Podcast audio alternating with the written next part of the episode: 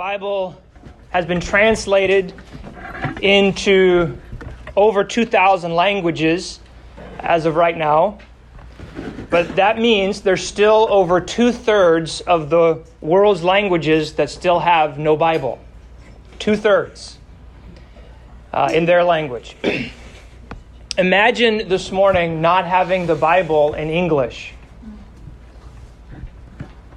I heard, actually, it was interesting. I was thinking about this story this week before I heard about you guys, uh, Philip, and um, and I was thinking about this precious pastor who had lost his wife and his uh, baby in, in, a car accident, and he said that. Uh, I remember watching his testimony, and one of the things he said was, "The Bible during this time has become my best friend." He was alone in the house, but he said, The Bible has become my best friend. He said, I sleep with it under my pillow. The Bible is the word of life, it gives life to people. And I was thinking, if the Bible wasn't in English, I would have no problem going miles and miles to sit somewhere and hear the word, hear somebody read me the word. If somebody had the word somewhere and it was the only Bible we could get to and and they were the only ones who had it, I would, I would do whatever I could to just go listen. Um, do you love the word this morning? Do you love the word of God? The psalmist wrote 176 verses in one chapter, Psalm 119, speaking of the glories of the Bible, the glories of the word of God. He couldn't contain his love for the word of God. And several of those verses I want to show you this morning, real quick, speak of God preserving His word forever and to every generation. Um, first one, Psalm 119, verse 89 Forever, O Lord, thy word is settled in heaven. Concerning, verse 152, concerning thy testimonies, I have known of old that thou hast founded them forever. And then verse 160, thy word is true from the beginning and every one of thy righteous judgments endureth forever. So, one thing we know this morning, and that is that God is going to make sure that His word endures in this generation, no matter how bad things get. His word's going to endure through this generation, and it's going to endure all the way through the next generation as well, and everyone after that, if He tarries His coming. And this means that at times, what he's going to do is he's going to use humans, human ability, to keep that word going. Uh, God used men in the original writing, and we call that inspiration. God inspired them. God give, God breathed out the words for them, the original writers. But God also uses human ability in another way, and that is through translation or transmission of His word uh, throughout the whole world. How, they, how shall they hear without a preacher? So, whether we're preaching or we're translating the Word of God, which is a very special uh, job and a special duty, it is a powerful, power, powerful thing that God will use a human to do something like that.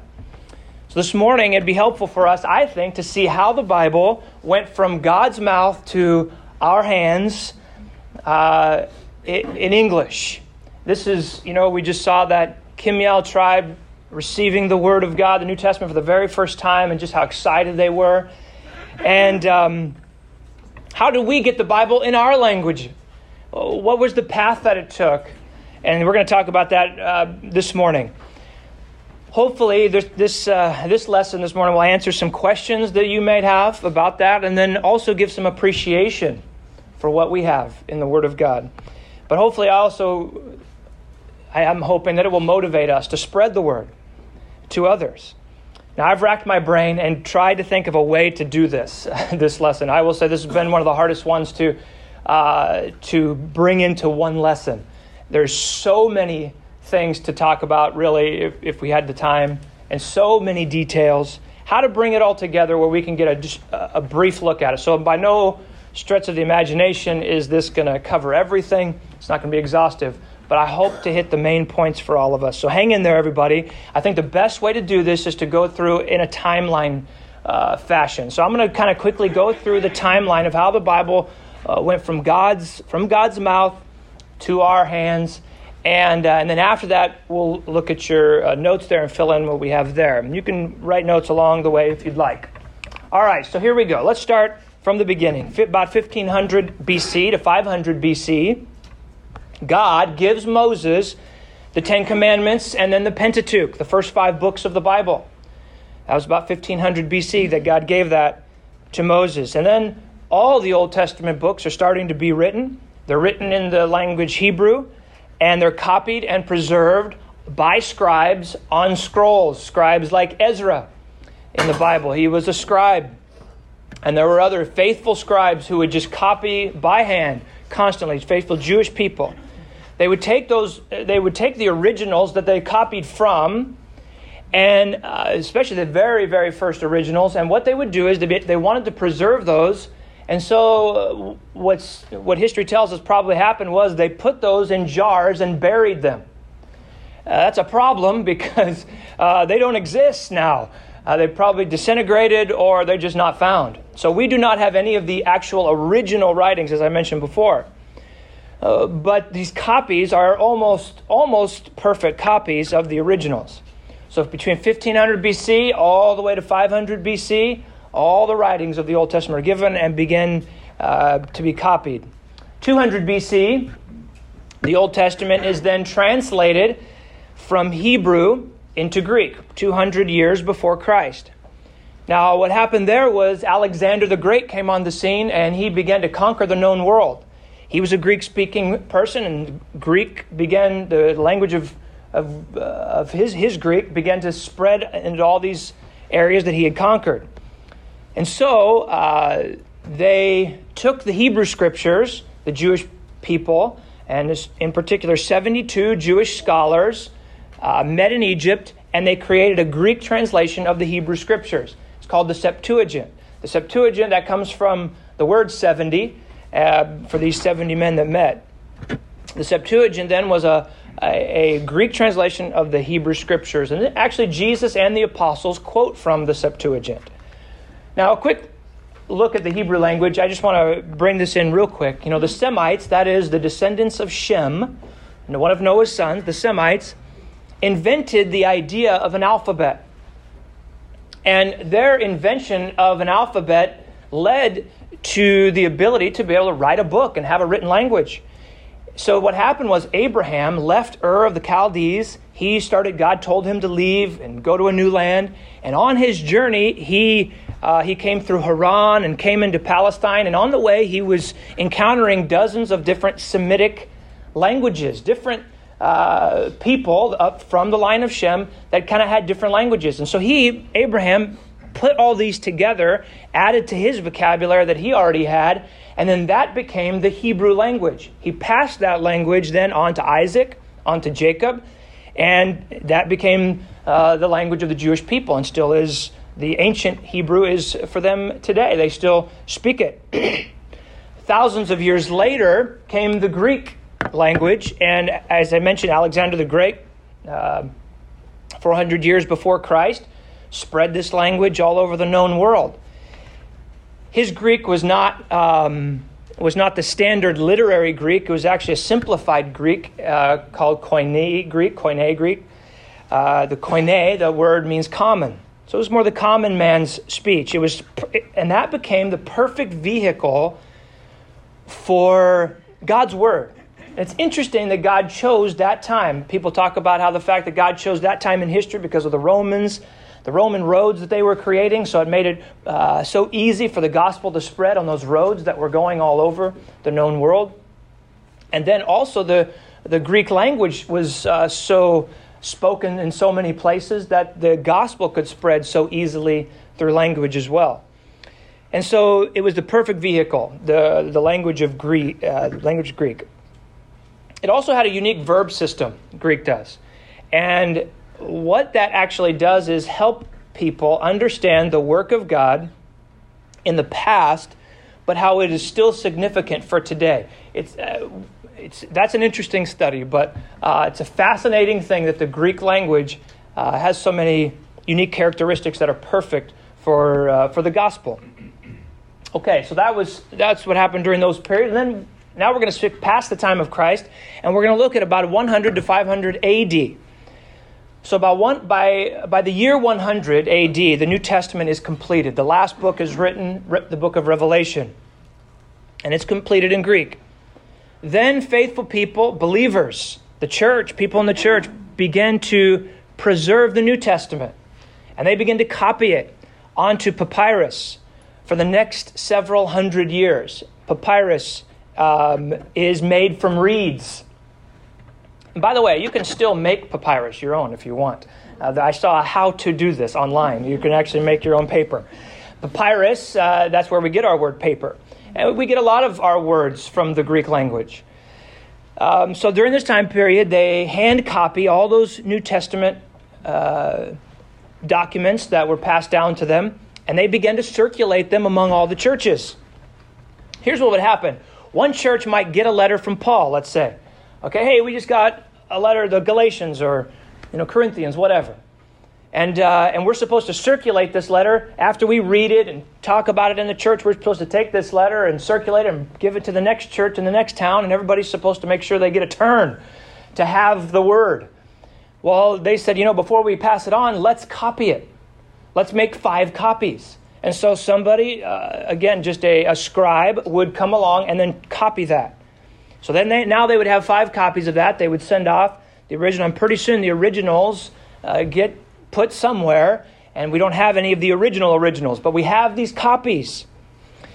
And then those copies would be copied. And pretty soon they would spread to places of other languages. And this is the amazing thing about the gospel of Jesus Christ. The, uh, the apostles and those who were in the churches would, would read, oh, God wants us to go into all the world and preach the gospel. So they began traveling all over the world. Pretty soon they spread to, to all over, and, and about over 100 different languages began to hand copy the Word of God from Greek in, those, in this time period. Uh, we have languages, they have manuscripts of languages from Syriac, Coptic, and Latin and many others. So we have now what they've been able to discover is over 5,000 of those Greek hand copied manuscripts. There's also thousands more from these other language, languages Syriac, Coptic, Latin, and others. One interesting story I want to point out to you this is fascinating the story of Cyril and Methodius. These two are originally from Thessalonica, and the Bishop of Rome sent them to evangelize the Slavic people in the ninth century. Here's the problem, though the Slavic people didn't have a written language. So Cyril, he designed an alphabet for them.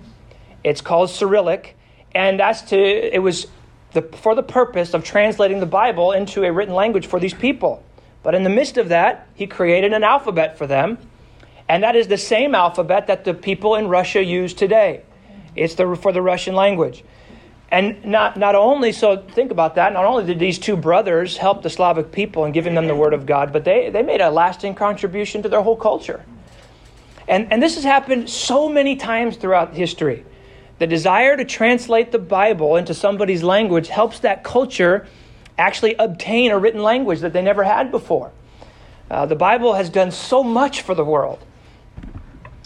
Then in 400 to 900 AD, as we're moving along here, a group known as the Masorite Jew, the Masorete Jews, compiled these uh, manuscripts together, the Hebrew manuscripts, and carefully copied the Old Testament. So they took all the copies that they could find, they put them together, and they began to go on this incredible, incredibly careful uh, copying program. The Masoretic text of the Old Testament is a masterpiece of close to near perfect copying. We've talked about some of the things they would do before, but they would wash their hands and sometimes even wash their bodies before they would even write the name God. It took them many years to get this thing done. If, if you're in the middle of writing the name of God and a king and the king walks in the door, you, you don't even look up because you're writing the name of God. You change the pen after you're done writing the name God's name and get a brand new pen. I mean, there were so many careful, and they would number every word and every letter in every single chapter uh, of, of the Old Testament. And so this was a, a masterpiece of copying. And this is where we get our Old Testament scriptures. We copy from English into into English from that Hebrew that those guys copied. Matter of fact, it is the, uh, the Hebrew copy that the Jewish people use today as their scriptures. 600 then to 1600 AD is a long period, a thousand years, where the Bible then all of a sudden is restricted. It's restricted to Latin only. Who did that? The Roman Catholic Church. This period here of history is known as the Dark Ages and is one of the most horrible times in history. Uh, the, the Catholic Church was incredibly corrupt, and some of the worst persecution on believers happened in this point in history. Uh, the point is, the Catholic Church wanted to control who heard the scriptures uh, because if people started to read the scriptures for themselves and know it for themselves, uh, they would begin to see how corrupt the Catholic Church was. And, and um, that was a dangerous thing for their power. And so they restricted it to Latin only. It is not allowed, as by dictated by the church, this, the scriptures are too holy to be, to be seen in any other language than the, than the holy language of Latin. But in the middle of this, in 1380, there was a man by the name of John Wycliffe. And this man, uh, with great courage and boldness, translated the first handwritten English language manuscript. And he took it from Latin, the, the, the Bible that they had at the time, the Latin Vulgate, and he took that and he translated it into English. Now, this guy, he was selected from a group of faithful believers. It's interesting, uh, as we've said before, at the same time the Roman Catholic Church was doing this and, and all, of, all that was happening, there were these little pockets, little believers, little churches all over the world, uh, still meeting, still believing in the Lord, still having some of the copies of the scriptures. Uh, they were not part of the Roman Catholic Church, but they were persecuted by them.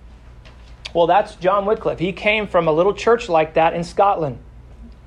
And he, they voted him, uh, John, you're the guy who's going to translate the scriptures and put your name on it.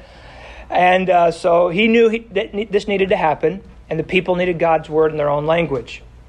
He's, he's called the morning star of the Reformation. He really is the one who kicked it off. He believed in something called sola scriptura, scripture only. And that was his rallying cry. We need scripture only, not all the traditions of the church. He died in 1384 after suffering a stroke, and the Pope was so angry with this man for what he had done that he took uh, Wycliffe's translation uh, as much as he could, tried to burn those copies, but also he dug up John Wycliffe's bones and burned them. You know, there are many more precious people during this period who stood up for reforming Christendom at the time and bringing a Bible to common man. And I, I want to mention at least one of them, and that is a man by the name of John Huss. In 1415, John Huss was burned at the stake for, for promoting Wycliffe's Bible. They actually used the pages of Wycliffe's Bible as kindling for the fire to burn him. But you know what that did? That only lit a fire of passion under, the, under true believers. Now more than ever, this Reformation needed to happen. And in 1450, a man by the name of John Gutenberg invented the printing press. And one of his main goals in doing that was to print the Word of God and make it uh, as make a Bible as inexpensive as he could so that everybody could have one. That was his main goal in even inventing this thing. In fact, the very first book that he printed was a Latin Bible. And then in 1516, uh, the scholar Erasmus compiled all these available Greek manuscripts together and he printed them in this Greek Latin New Testament. So he takes all that he could, all the, the texts that they could find, several dozen, and he compiles them and, and then makes them into one volume, comparing each one and making sure he's getting the, the best reading that he could from the original. It, this is later called the Textus Receptus, which, is, which means received text. It was called received because the people began to see that this was, this was now a Greek New Testament that was uh, received straight from the Greek manuscript. It was received straight from the Greek rather than having a Latin copy of the Greek and then Latin into some other language. So this is received straight from the Greek actual uh, texts, those, uh, those manuscripts. so that's 1516. One year later, uh, Martin Luther nailed the 96 Theses onto the Catholic Church door, and then the Reformation just blew up from there. And then one of the most significant things to happen in the history of the English Bible is when a man uh, by the name of William Tyndale came on the scene, and he translated, he completed an English translation from that Greek New Testament that Erasmus had made from all those manuscripts. So he takes the English, and, or he takes that Greek, and he brings it into English. John, uh, excuse me, William Tyndale was known as probably one of the most brilliant men who ever lived. He knew more languages than anybody could uh, understand at the time, and he and, and he and they said all the languages that he spoke and understood, he could speak them. You would almost it would sound like you're hearing it from an original speaker from that that that country. Um, he printed the first English New Testament based on that Textus Receptus. But unfortunately, because the Catholic Church was not happy with this, he had to go into hiding to complete his work, and he finally did. But later, the Catholic Church, they bought up all, of, they tried to buy up every copy that he was selling. And they bought them up and burned them. But then William Tyndale just used that money to copy more Bibles. I guess their plan didn't work very well. After William Tyndale died, his assistants uh, finished the Old Testament that he had started because they somebody ratted him out. The Catholic Church found him hiding and went out and killed him. They burned him at the stake. They strangled him and then burned him at the stake. But, uh, but the Old Testament was completed by his assistants later on. In fact, several um, English translations of the Bible were made soon after that in the 1500s. The Coverdale Bible, the Matthew Tyndale Bible, the Great Bible, and the Geneva Bible are some of them. The Great Bible, let me just say something interesting about that. The Great Bible was used in all the Anglican churches in England, the Church of England. The king uh, wanted to make sure this is the Bible that was used all across England, and so he chained them to the pulpit. And uh, they only have one copy per church, and it chained them to the pulpit. And so people would have to come and, and listen to that. Uh, the Puritans during this time used the Geneva Bible. The Geneva Bible was translated uh, by John Calvin and his team in Geneva, Switzerland. Uh, the Pur- in fact, I want to say this the Geneva Bible was the first Bible on the shores of America. Uh, and one day I think it would be pretty cool to buy one of the pages of the Geneva Bible. You can do that. Know, that's pretty cool. I thought that, that'd be kind of neat. Uh, the, one of the first Bibles to come to America, well, the first Bible to come to America, uh, throughout the 1500s, those English translations. And then in 1611, the King James Bible is completed. Now, this Bible was different than the others. It was commissioned by King James uh, of England to replace the Great Bible that was chained to all the, the pulpits. And this Bible, though, would be different in that it would be without all the notes. See, when they when they uh, copied the uh, the Great Bible and the Geneva Bible, they put a lot of uh, translators' notes in there. And they said, you know what, this is just too, uh, we're seeing too much doctrinal influence. Let's just have a Bible without all the notes. Let's just have just straight word. And, and so that's what they, that was their undertaking. 47 scholars worked for three years, and they even used, uh, at that time it was more large cap letters, but now in the King James Bible they use italicized letters to show where the translators added a word for clarity. But uh, the updates uh, began to happen because of the spelling. I mean, back then in 1611, they spelled things far different than they spell them now. And so it took oh, had a couple changes until 1769, which is the version that most people now use. The King James Bible has become the highest selling book of all time. Uh, I mean, far surpassing, it's billions and billions and billions of copies. Uh, really, truly an amazing work. 1881, something happened. Uh, the new, there was a new Greek Testament to rival the Textus Receptus, uh, the one Erasmus put together. This was called the, some people called the critical Greek New Testament. And this was compiled by a couple of guys named Westcott and Hort. And what they did is they took some manuscripts that, they, that people had discovered that Erasmus didn't know existed. They took these older, these were manuscripts that were older. Now, these manuscripts were discovered in the, in the Vatican, and they were also discovered near Mount Sinai. And and since uh, these, they're actually now, they're called Codex Vaticanus and Codex Sinaiticus. And they date to the 300s AD. That's hundreds of years prior to the, uh, the ones that Erasmus had available to him at the time. Now, many, many scholars value those, these, uh, uh, these manuscripts, these old manuscripts, very highly. And they say these are more accurate uh, than, the, than the ones that came later because they're, they're older and that they had less time to be copied. However, not all scholars agree with that. And, um, and because all scholars actually agree that there are many errors in those manuscripts, many scribal errors. And that's everybody admits that. Uh, but still, even with all the errors and, and all of that, these, this particular Greek New Testament by Westcott and Hort is used in, uh, as, the, as the basis for the New Testament for all of the new major English versions that have come along, except for the King James Version and the New King James Version. One more date here I want to share with you, and that is the 1947. there was this, the discovery of the Dead Sea Scrolls. And these are the oldest copies of the Old Testament manuscripts. These scrolls that have been copied is the oldest find ever by a thousand years. And uh, and these are dating to the third century BC, before Christ. And, and when they opened them up and began to read them and compare them with the, the Masoretic text, which I mentioned about the, how the Jewish scholars uh, and, the, and the scribes had copied, they matched those together with these very old copies, and they said, This is almost a perfect fit. It's absolutely incredible uh, that this, had, this could be copied so perfectly for so many thousands of years.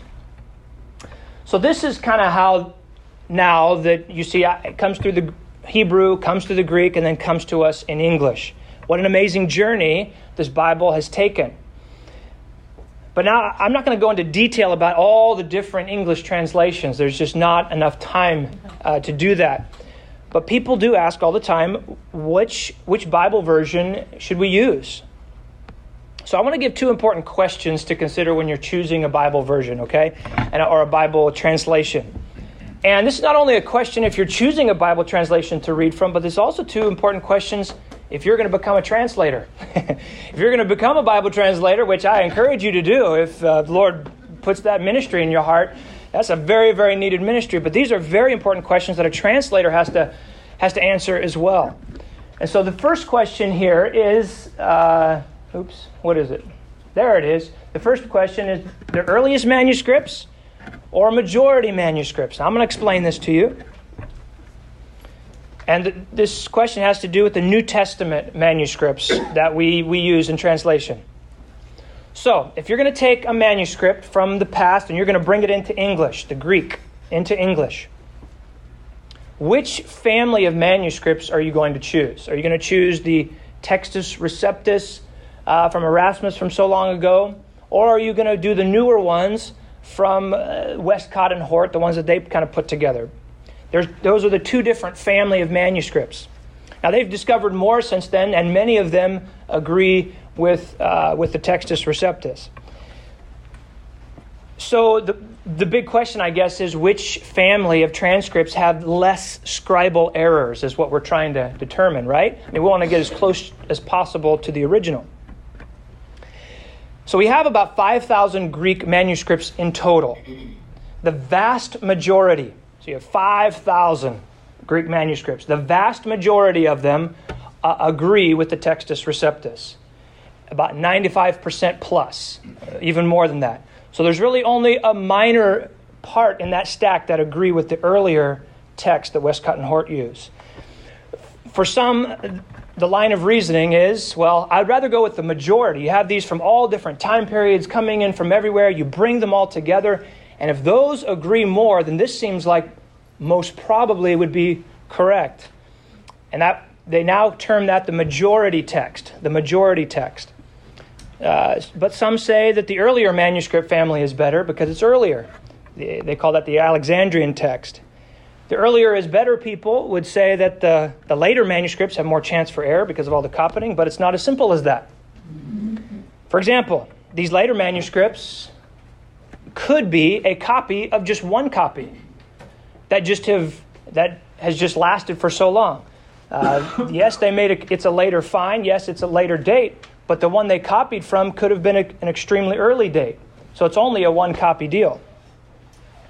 And it's, it's far more likely that a scribe who is copying would accidentally leave something out rather than add something.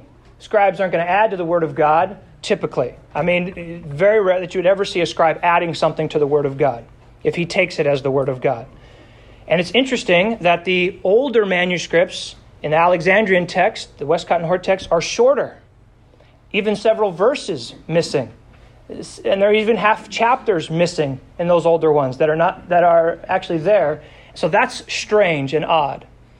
And there is proof showing that the uh, that the early manuscripts, the the ones they found in the Vatican and and, and on in Sinai, are had many many scribal errors to begin with. Even the early writers, church fathers, said that that these manuscripts have many errors.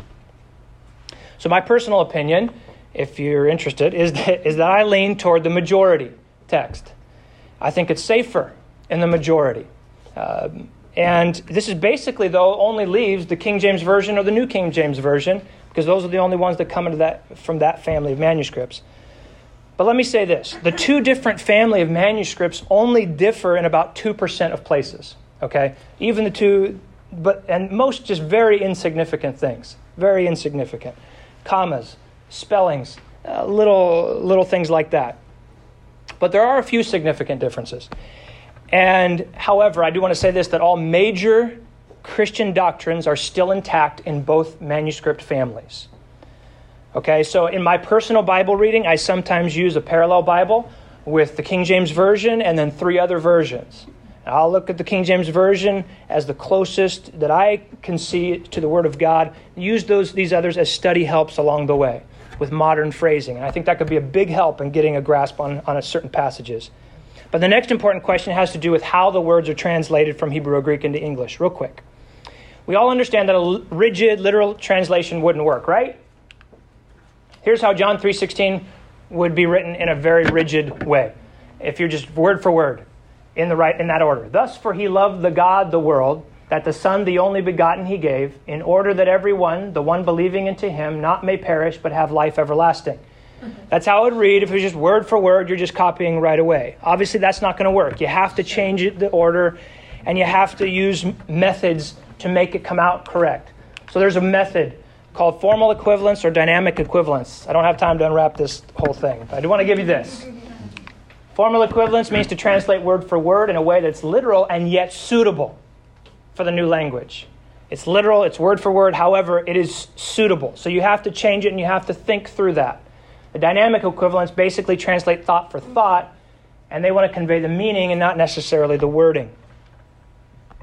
Uh, one example is in 1 Peter 1.13, it says, Gird up the loins of your mind in the, in the, King James Version. Gird up the loins of your mind. Well, your mind doesn't have loins. Um, so, but the King James Version and literal translations like that, American Standard Version, Young's Literal Translation, the New American Bible, New King James, they translate it literal and just keep it there and let the reader decide how to uh, interpret that. And the other versions, and even some of the more literal translations, like English Standard Version, they say preparing your minds for action. So the translator said, we'll just go ahead and translate that, what that means for them, for the reader, uh, and the American Standard Bible recently changed it to that as well. But a worse problem really is a thought for thought translation is not good because eventually, if you go too far, too far, it can become like a paraphrase. And the translators are doing all your thinking for you. And that's dangerous. But for all these versions, I just want you to hear me. It's really a scale.